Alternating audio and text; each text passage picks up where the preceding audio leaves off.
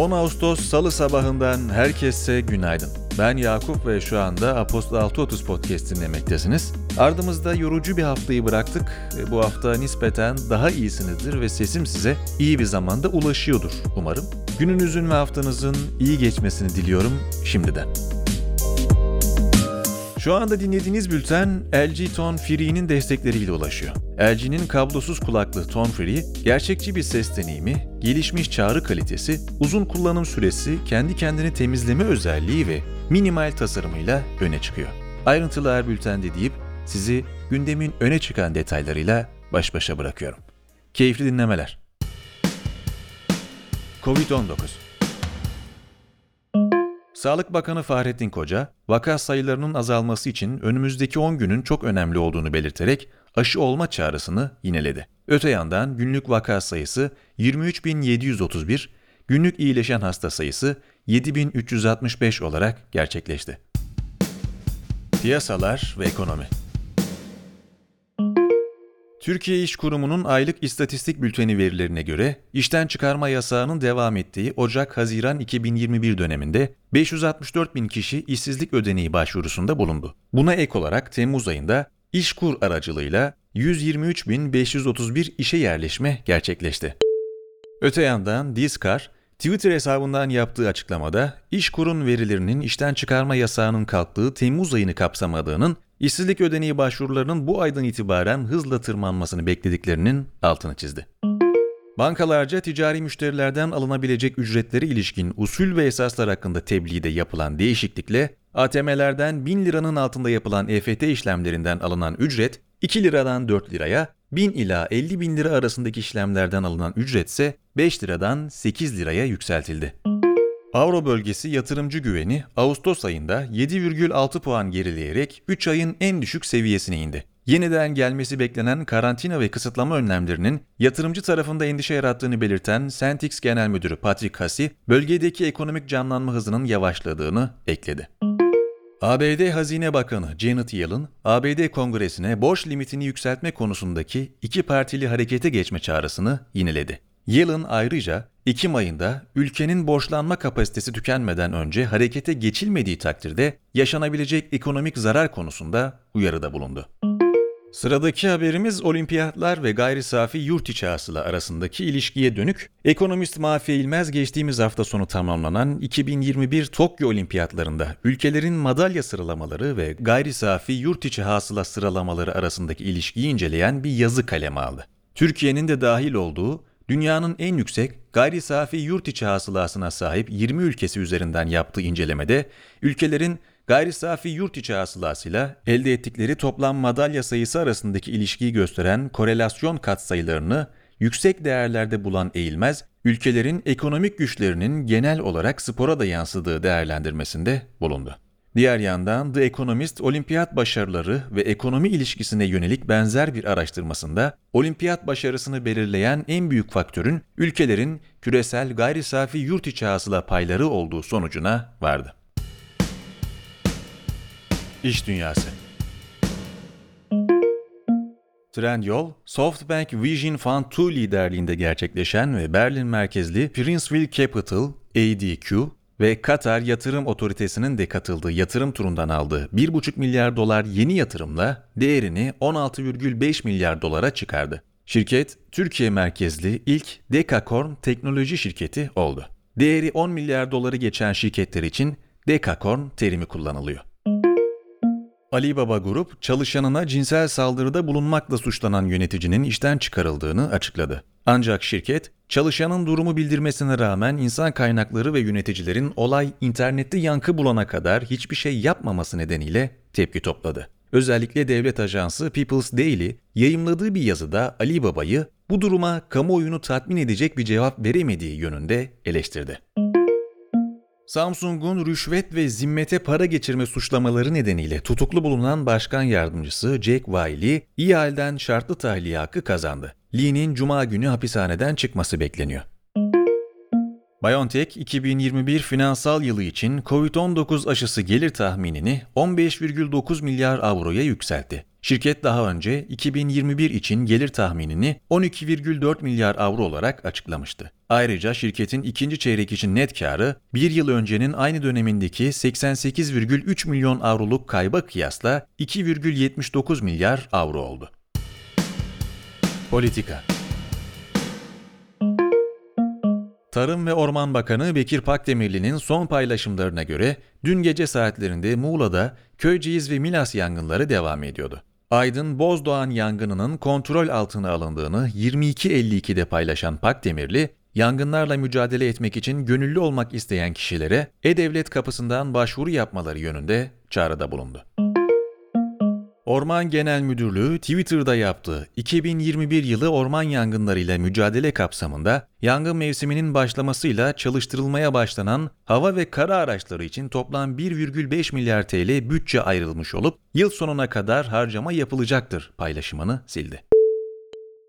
CHP Ankara Milletvekili Murat Emir, müdürlüğün paylaşımına 1,5 milyar TL'lik kaynak nerede? Ormanlar kül olduktan sonra mı harcayacaksınız sözleriyle tepki gösterdi. Muğla'nın Milas ilçesine bağlı İkizköy'deki Akbelen Ormanı'nda YK Enerji'nin termik santralleri linyit sağlayan açık maden ocağına katmak istediği alandaki ağaç kesimlerini engellemek için nöbet tutan halk alandan çıkarılmaya çalışıldı. Nöbet alanına gelen jandarma ve kaymakamın ormana girişlerin yasak olduğunu, Milas'ın afet bölgesi ilan edildiğini söylediği aktarıldı. Öte yandan nöbet tutulan alanın tapu kayıtlarında tarla olarak göründüğü ve ormana dahil olmadığı belirtildi.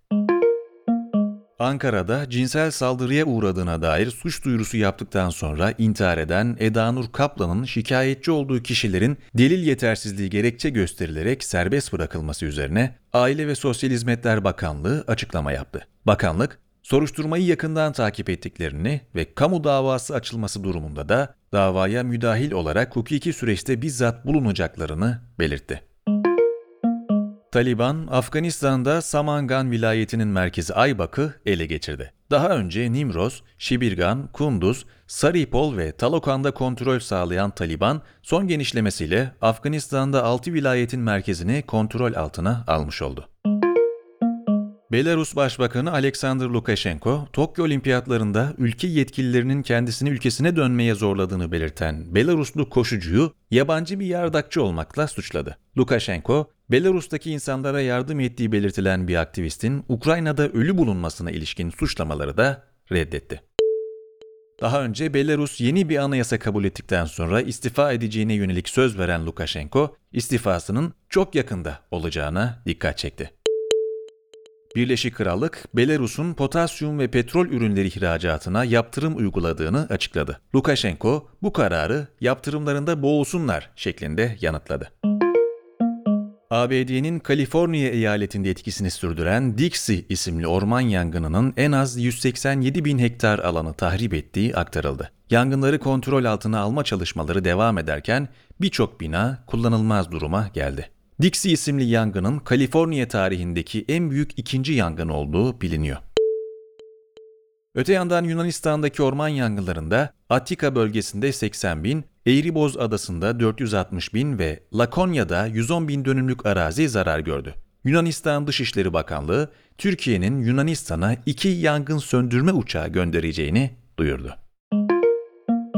New York valisi Andrew Cuomo'nun en yakın danışmanı Melissa DeRosa istifa etti. Konuya ilişkin soruşturma yürüten bölge başsavcılığının raporunda DeRosa'nın patronu Cuomo'ya taciz suçlamasında bulunan bir kişiye nasıl baskı yaptığına yer verilmişti.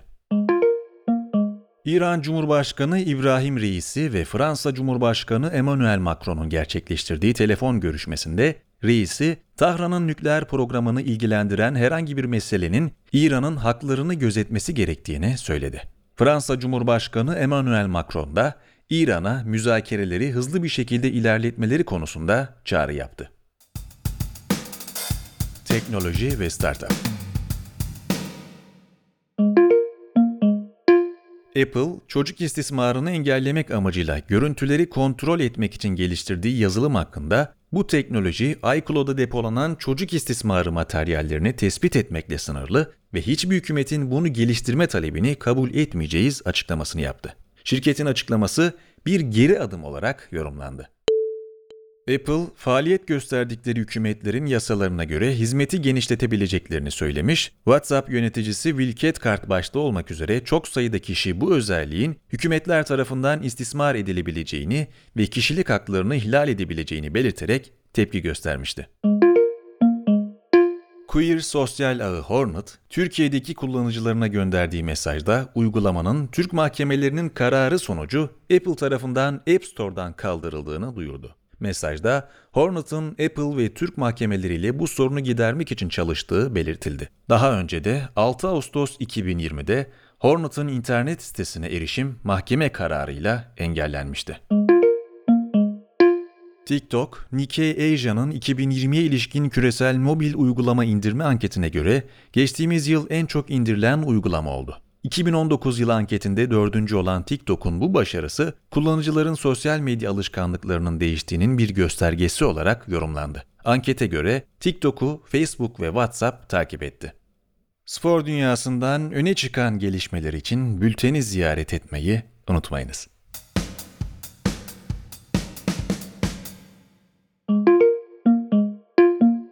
Günün hikayesinde çarpıcı bir fotoğraf eşliğinde hepimizi ilgilendiren bir haber yer alıyor. Yazının başlığı insanlık için kırmızı alarm, IPCC raporu. Hükümetler Arası İklim Değişikliği Paneli'nin birinci çalışma grubu tarafından hazırlanan 6. değerlendirme raporu dün yayımlandı.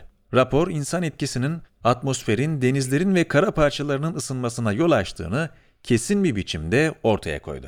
İklim krizinin etkileri her geçen gün daha keskin ve hissedilir biçimde ortaya çıkıyorken bu yazıyı incelemenin, okumanın çok yararlı olacağını düşünüyorum. Detaylar ve daha fazlası için lütfen bülteni ziyaret etmeyi unutmayınız.